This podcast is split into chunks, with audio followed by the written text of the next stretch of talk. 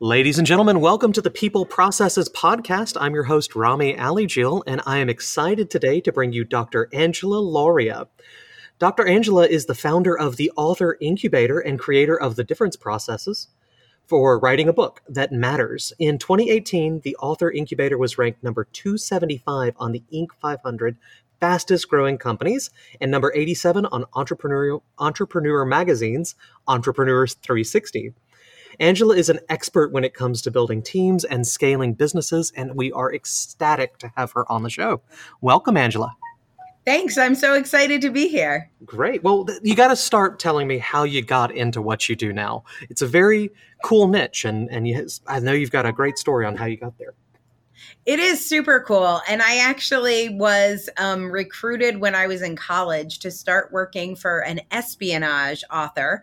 He was a New York Times bestselling author and wrote spy stories. I'm in Washington, D.C., so I got my career tracking spies around Northern Virginia and helping journalists write books about them. And that's awesome. That's a great. Super fun, right? I know, I was really lucky. And from there, I had an accidental freelance business. I spent 19 years as a ghostwriter, proofreader, editor, blurb writer, publicist, anything in the book industry. I was doing it. And my family would always ask me, when are you going to get a real job? And I sort of wondered that myself, to be honest. Right. So I was like, maybe I'll go to law school, maybe I'll get an MBA. And all of a sudden, a couple decades had passed and I still hadn't figured out what I was going to do when I grew up. And all the work that I did with books, I was generating often for businesses upwards of 2,000 leads a month from books that I'd done with them. And they were generating millions of dollars in revenue. But I sort of thought of it like pet sitting or babysitting, right? Dog walking. It didn't feel like a real job because I got it in college and I just charged hourly and I didn't even have a website. I didn't have a company name. I was just like a girl who helped people with books. And suddenly I was a mom with a 2-year-old who helped people with books. And I was like, I got to figure out who I want to be when I grow up. And I found this book called Finding Your Own North Star. What I searched for on Amazon was books like What Color Is Your Parachute?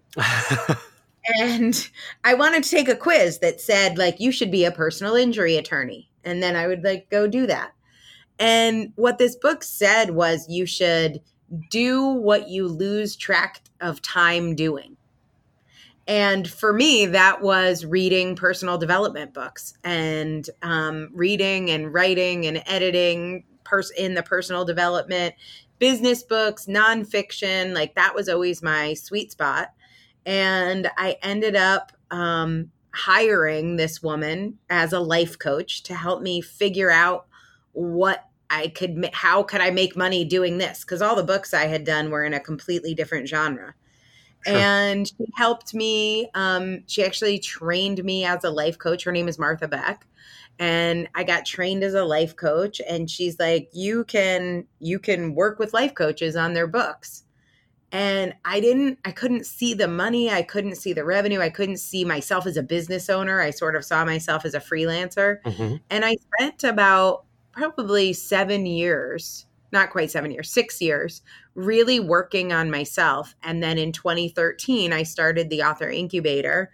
And we help life coaches write books just like that one Martha Beck wrote, and I hired her. So I read her book. I hired her. I went to a 3-day workshop that was like $3,000. And then I spent another $7,500 doing life coach training with her. So within about a year of finding her book, I spent $10,000 with her. And now I help other life coaches generate clients that are worth about $10,000 each. Generally, our authors write books that generate between 25 and 50 clients in a year from their book, and they make somewhere between $250,000 and $500,000 doing the very thing that saved my life and changed my life for other people. So they're wellness books, nutrition books, business books, find a career you love, save your marriage, get healthy. all those different topics. And we've now just published our 1,000th book. We're at about 20 million in revenue. We'll do about 20 million this year in revenue. We have 45 employees. We have 2 locations in the Washington, D.C. area. I'm currently at the Author Training Academy in Georgetown. And then we also have the Author Castle on the Potomac River in Northern Virginia. And it's pretty exciting what we've built in about 6 years. That's outstanding. And I know that journey, there's been tons of amazing successes. And right now things are looking awesome. But I like to start our interviews after we kind of know our person we're talking with a little bit and how cool they are now. I like to go back to the hardest parts because I think a lot of our listeners, and I know myself, we learn more from the mistakes, from the big rough times and how we got through them than we do from the successes. So, Dr. Angela, could you go back in your last 6 years in this entrepreneurial journey of building out this company to such a success and tell me about the worst entrepreneurial moment you've had, the one that nearly took you out, and take us to that time? Yeah, well, God knows there's a lot of those. Right. It's hard to pick, isn't it? It really is hard to pick. There's 2 that come to mind, and I'm going to share about both of them. The one that really took me out, that was like, I guess this is just the end, was when I formed a partnership. And I think a lot of people in business do this early on. This was very early on for me.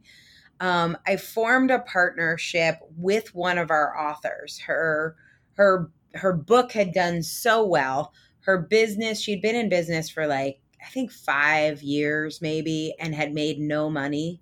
And within 3 months of her book coming out, we did over $100,000.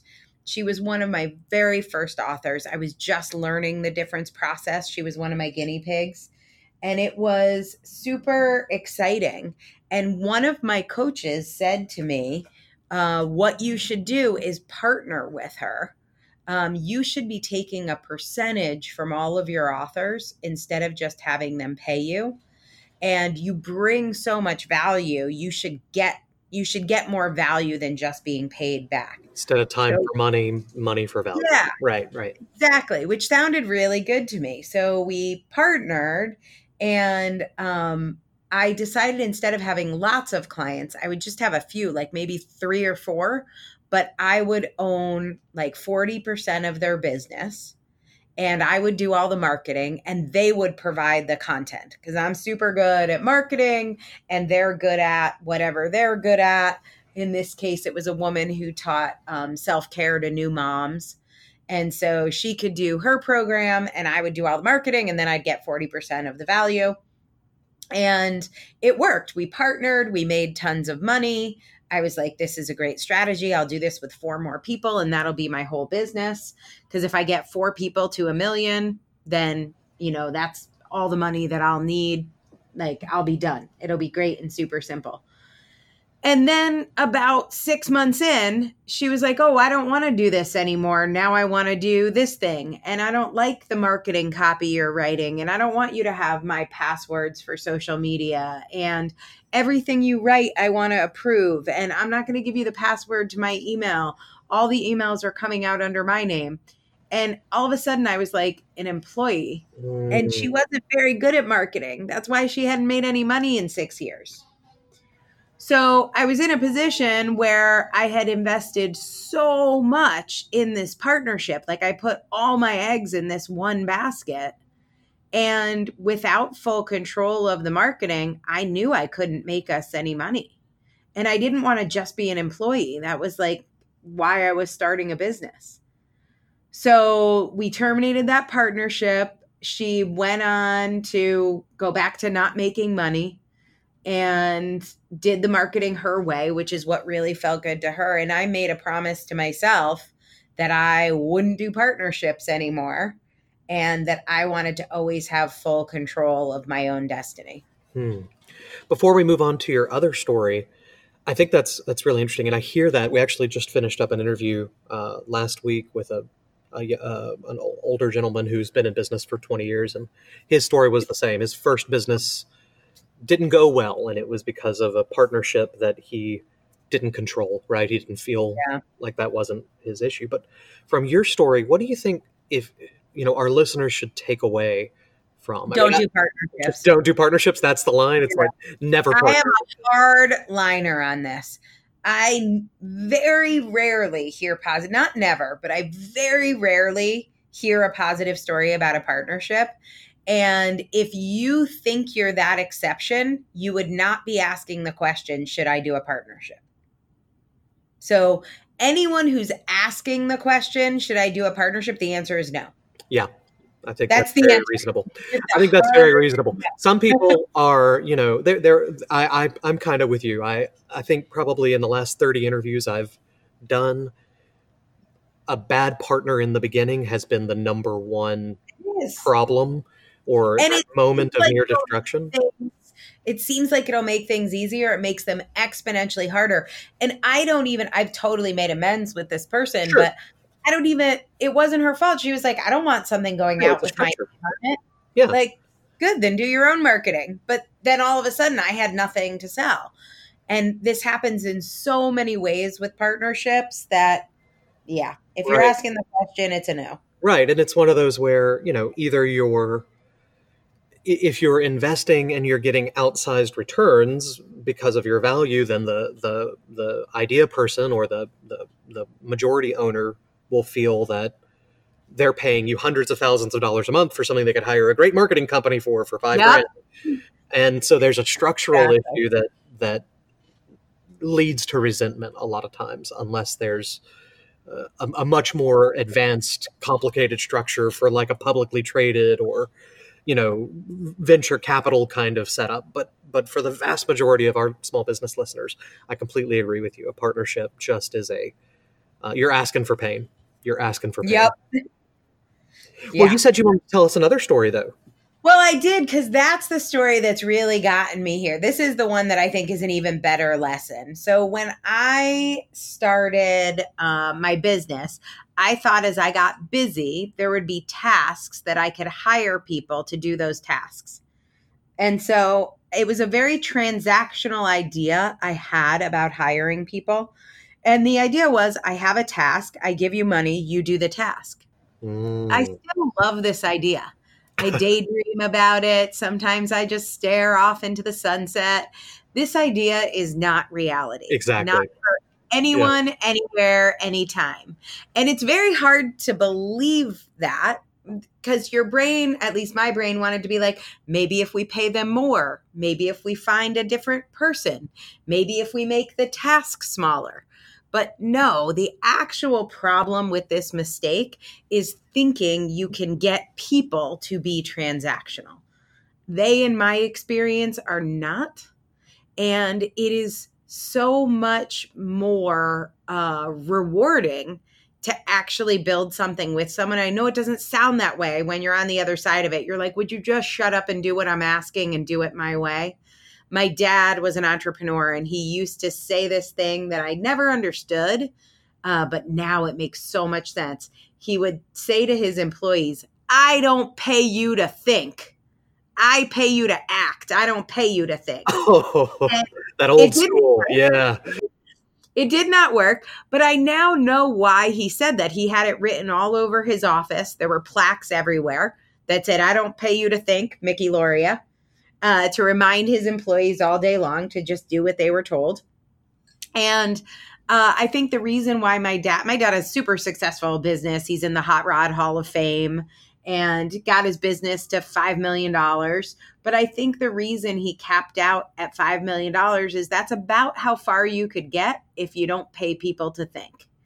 If you want to get beyond seven figures, at least, you're going to have to pay people to think. And that was my biggest lesson. Well, I think that's very reasonable. And that's a lot, of course, what our listeners are familiar with in people processes and that kind of thing, to build out those structures to develop people. I'm really interested. I know we're going to cover that a little bit later. We want to hear about how you actually implemented that. But tell me about the realization point for you. Like, how did you come to that decision? Yeah, it was a lot of misery. What happened for me was I wanted to hire people and have them document what they were doing. And it seemed like every time I would hire them and try and get them to document it, they had all these suggestions and changes. And then other people in the organization, it would mess them up. And it was just a disaster after. It was like I was constantly fighting fires. And I just decided, there was one morning I was in Tuscany, and it was the last day of an event that I was running in Tuscany. And I was just refused to get out of bed. I've never had burnout. I hear people talk about it and it sounds dumb to me, but that day was the only day, it lasted about 45 minutes, where I was like, I am just not going to get out of bed. There's no one can make me. You are going to have to like drag me out of here, because I just couldn't handle another crisis. I knew the second my feet hit the floor that the crises were going to start. I was staying with my team in this Tuscan village. And at the bottom of the steps, I was staying in the master bedroom in this villa. And at the bottom of the steps was the kitchen. And I knew once I got to the kitchen, there would be a question. And it would be something like, real quick, what do we do when a customer does this? But it wouldn't be real quick. Right. And it was going to be from 7 a.m. until midnight, that I was going to be badgered with fires. And it felt like piranhas were just literally picking my body to pieces every day. And I didn't know how to do it one more day. Like I just could not go on one more day. And somehow I dragged myself out of bed that day. And then the next day was a day off. And that was when I decided to build a real company and to stop hiring people and to start start over from scratch with the idea of having relationships and partnerships with my employees and really understand fundamentally what they were getting out of the job and what they wanted. Because trying to get them to do it my way just wasn't working. So I had to start learning more and caring more about them as whole people.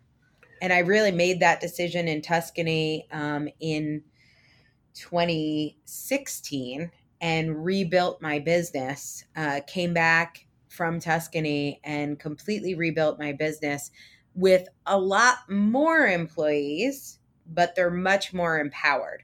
So I was really trying to do the whole thing backwards. And I didn't know. I can't wait to dive. I'm looking forward to diving into that. It reminds me.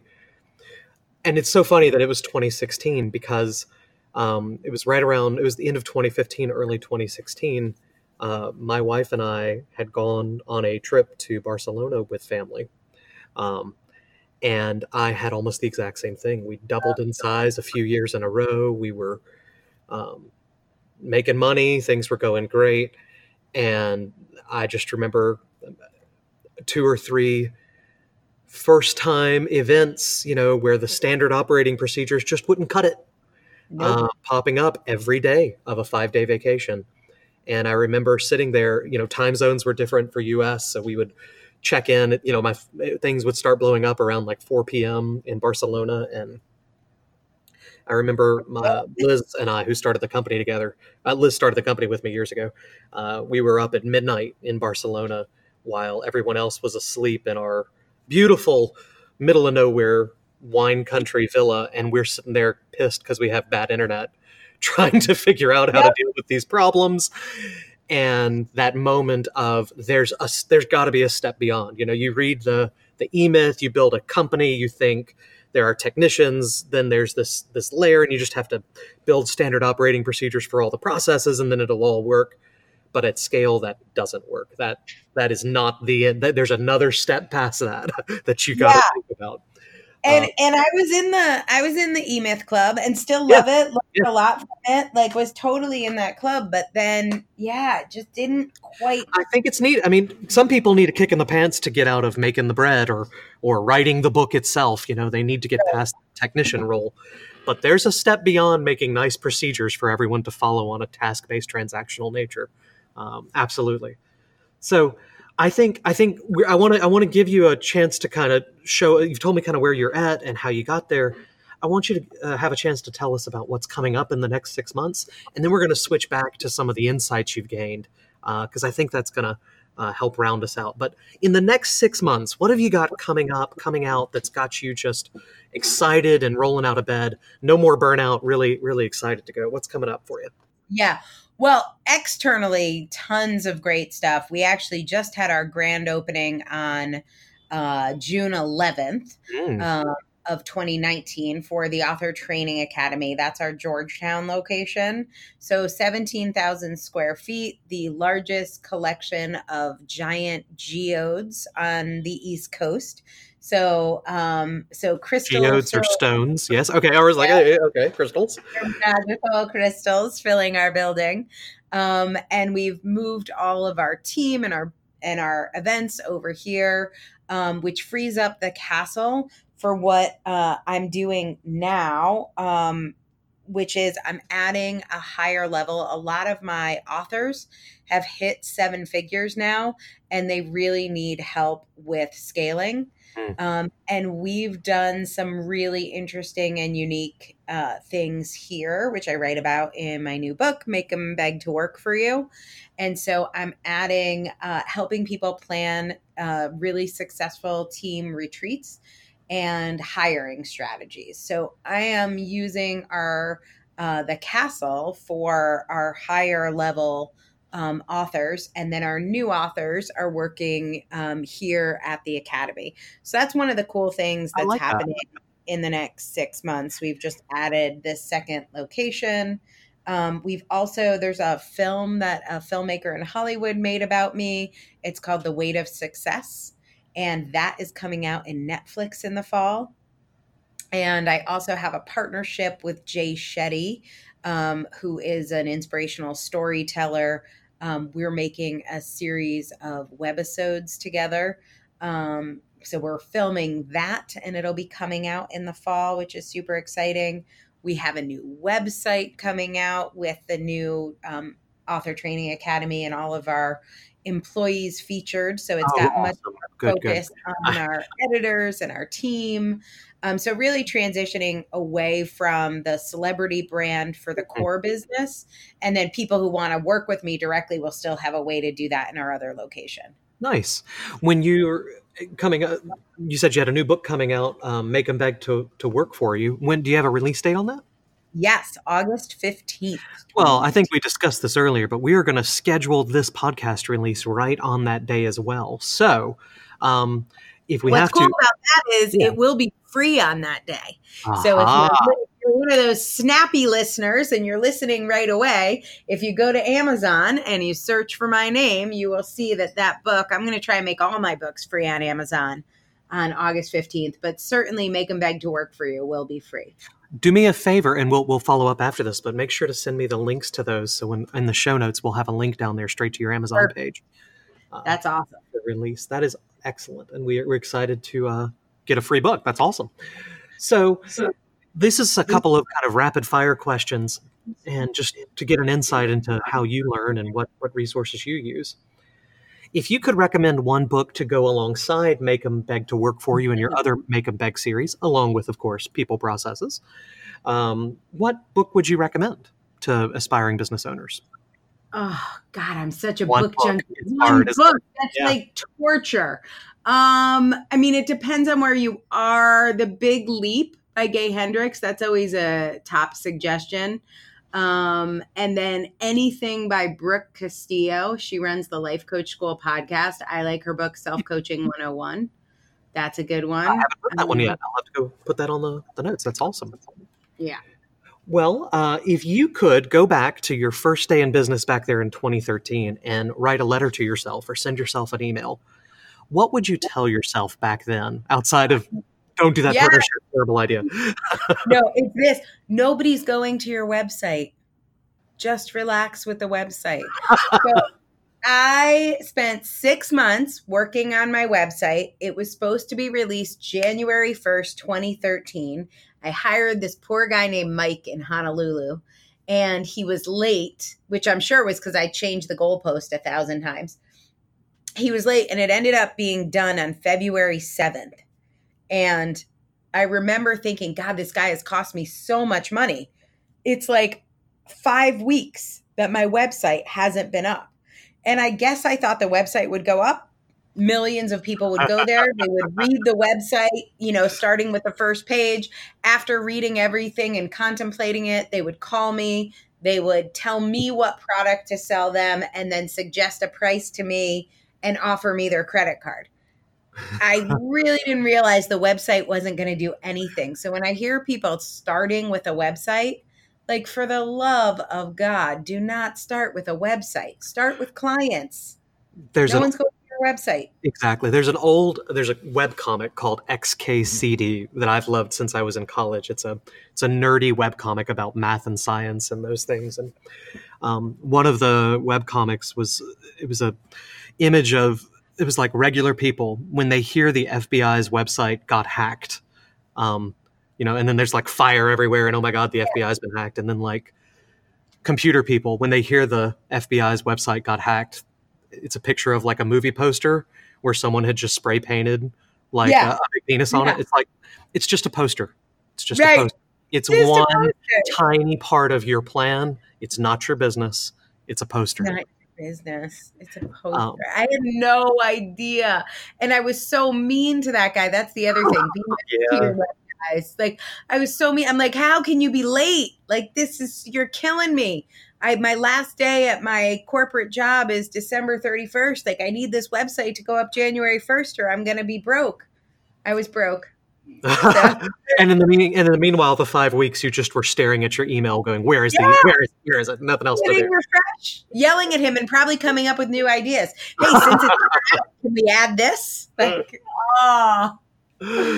I would do that all over again, totally differently. And it's amazing. I tell this story and people do not listen to me. I hear them. I overhear them beating up their web guy about a website no one's going to. And it just kills me. You know, we've been in business 10 years. And I think at this point, we've finally broken about 1,500 people a month going to our website. But that's amazing. Yeah, but I mean, we're a content generation. You know, we're 10 years in 10 years and generating all that content. That's how many people go there. Right, exactly. Yes. So that kind of traffic, you know, it's a lot. It makes a big difference. It really grows your company, but it's just one tiny piece. If I think of all of the money we've generated being online and just known, it's probably 1/10 of what really has been built through relationships and being in person and trade shows and referrals and all that. 10 years of creating content, investing in creating content. A lot of that content was about other things you were doing, like going to conferences and going to events and then meeting people at those events. And they're the ones who go of course on the website, not to mention your employees, your competitors, and your clients are a lot of who that and people looking for jobs. It's like what you think a website is going to do, even 10 years in. I mean, even with as much traffic as you have, is so much less than I was imagining. I certainly didn't think it'll take me 10 years to get 1,500 page views. 1,500 visitors or whatever. Like, I was just like, start the site and we'll be at 1 million and they'll all be my like target prospects. Of course. It won't just be some random person scanning your website. Right. 600 times a month. Right. Yeah. So that would be my biggest piece of advice to a new entrepreneur. I mean, here's how you get business. Go talk to people and make offers. There it is. It's so sad. Making that offer is important. You know, you have to do both of those things. You have to do both of those things. You have to find people that have the problem you solve and then ask them for money in exchange for solving it. Every word in there is needed. Right. Well, okay. So we're getting towards the end of this. So let me try to wrap it up a little bit. We're an HR podcast. And of course your new book is focused very much on the HR world of recruiting and training. What do you think in your organization is the number one policy, procedure, training that's had the biggest effect on your company? Okay, so I'm going to blow your mind here, but this is what we do, and this has changed everything. Most of the interview is not about the position or whether the person can do the job. So we do that in a test before they come. So before they can interview with us, they have to actually do the job for about an hour, the length of an interview. They have to do a task and deliver it. Once I know they can do the job, then most of the interview is about them.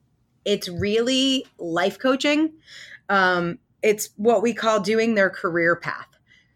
So we actually start with, when are you going to leave the Author Incubator? If you get this job and it's the best job you ever had, how will you leave, when, and why? What will your title be? What will your salary be? Why will you leave? And for some people, they say, hey, I want to work there for 2 years. I want to learn everything I can, and then I'm going to leave to start my own business. There's no change to my salary, no change to my title, but I'm going to sop up all the information I can, and then I'm going to start my business. I have other people who are like, I'm going to be there for 30 years. I'm going to retire from the Author Incubator. I'm going to go from being accounts receivable clerk to being your chief financial officer. My last 10 years, I'll be a CFO and I'll be making $200,000 a year. And it is amazing what people will tell you if you ask them, how are you going to leave the company? And then in the offer letter, instead of just doing an offer letter that says we'll do annual reviews, we actually say, based on when they project they want to leave, we'll say what their raise will be and what their title will be. So we give them their whole career path when they sign up. Now, don't worry. Of course, things change and we make it very clear. But we say, here's our plan. We're going into this partnership together. And next year, you're going to get a 10% raise and your title is going to change. The year after, your title will stay the same and you'll get a 3% raise. The year after that, you're going to get a 7% raise and a title change. And we walk them through what their career could look like with the actual dates they'll get the raises and the actual amount of the raise. And this has changed everything. I think that's an awesome process. The number one thing I try to get people to understand in their annual reviews, this is where we talk about it in ours, is actually exactly what you said, which is goal alignment. Mm-hmm. You don't need to figure out if they did the job well. You know that. Right. That's not the reason. Instead, you need to have a process annually. And I love the idea of incorporating that in your recruiting. I think that's an awesome idea, but you need to have a process annually where you're looking at what are their goals, clarifying what it is they're trying to do, and then making sure you have a similar vision and that those align. Yeah. And if they don't, that's the job of the annual review, to either move their goals or move your goals to line up. Exactly. That's totally it. We start that with the recruiting. We're like, this is what you're thinking now. We're going to check in 90 days because we always do a 90-day check-in. And then after that, we're going to check in once a year and we're going to say, do we want to update this document? Are these still the next jobs you want? Is this year that sometimes I find out this is the year I'm going to leave. So one of my employees said, I really want to move to the Pacific Northwest, and it was a job that had to be done locally. And so I know I want to move in a year. So let's make this year about me phasing out. And she still ended up getting a raise, but she didn't get a promotion that we had planned. And a lot of her job duties turned into recruiting, and we had to hire two people to replace her. Sure. So recruiting and training those two people over the year. I don't like surprises. We had another, this is actually a super fun story. We had an employee who at our annual review said, we start with what's your big goal for this year personally. They have to come up with a personal goal. And so he said his personal goal was to find a relationship. And he'd been looking for some time. And we actually make them share this with the team. They can edit it a little bit, but a lot of it gets shared. So he had shared that he felt like he had exhausted DC, and a lot of his friends lived in Colorado, and he was going to move to Colorado, and hopefully that was where this special person in his life would be. And so we changed his job specifically so that it would be a remote job. So we moved him to managing our online classes. And I'm like, that way, if you move, exactly, you'll keep doing the job. Now, he was still coming into the office every day, but his job was an operations job. So he was like moving lights and cameras and plugging things in. And so we were building up his skills in another area so he could take the job with him. And then about 6 months in, he fell in love with one of our other employees. So now they've moved together, and we've realigned his job again. You know, found the girl. He's super happy. She's super happy. And that really changes his career path. So it doesn't mean that nothing's going to change, but at least I wasn't surprised. We would have been prepared. He wouldn't have just shown up one day and said, I'm leaving for Colorado. We were totally prepared. And now we can adjust again. And nothing's like, we're all in this together. I want it to work for him. I want it to work for us. Like, there doesn't have to be any big surprises or sneaky anything. That's awesome. Dr. Angela, we're going to have to talk offline about, because you are doing exactly what needs to be done in these. It's amazing. You've hit it directly on the head and such a differentiator for your clients.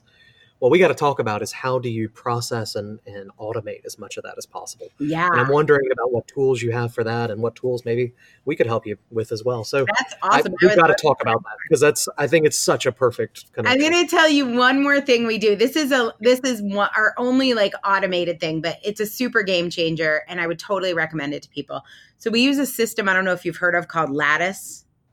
I'm not familiar with it. So it's for team reviews, but they want you to do those horrible reviews where you say everything you were going to do, and then you say what you did, and then you have to like make up stories about the fact that you didn't do them because your boss changed the goals without throwing your boss under the bus. And I always hated doing those annual reviews.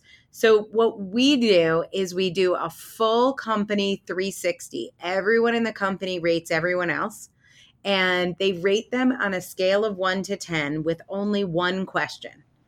If a friend of yours was hiring someone to do this role on a scale of 1 to 10, how likely would you be to recommend your coworker for that same job with another company?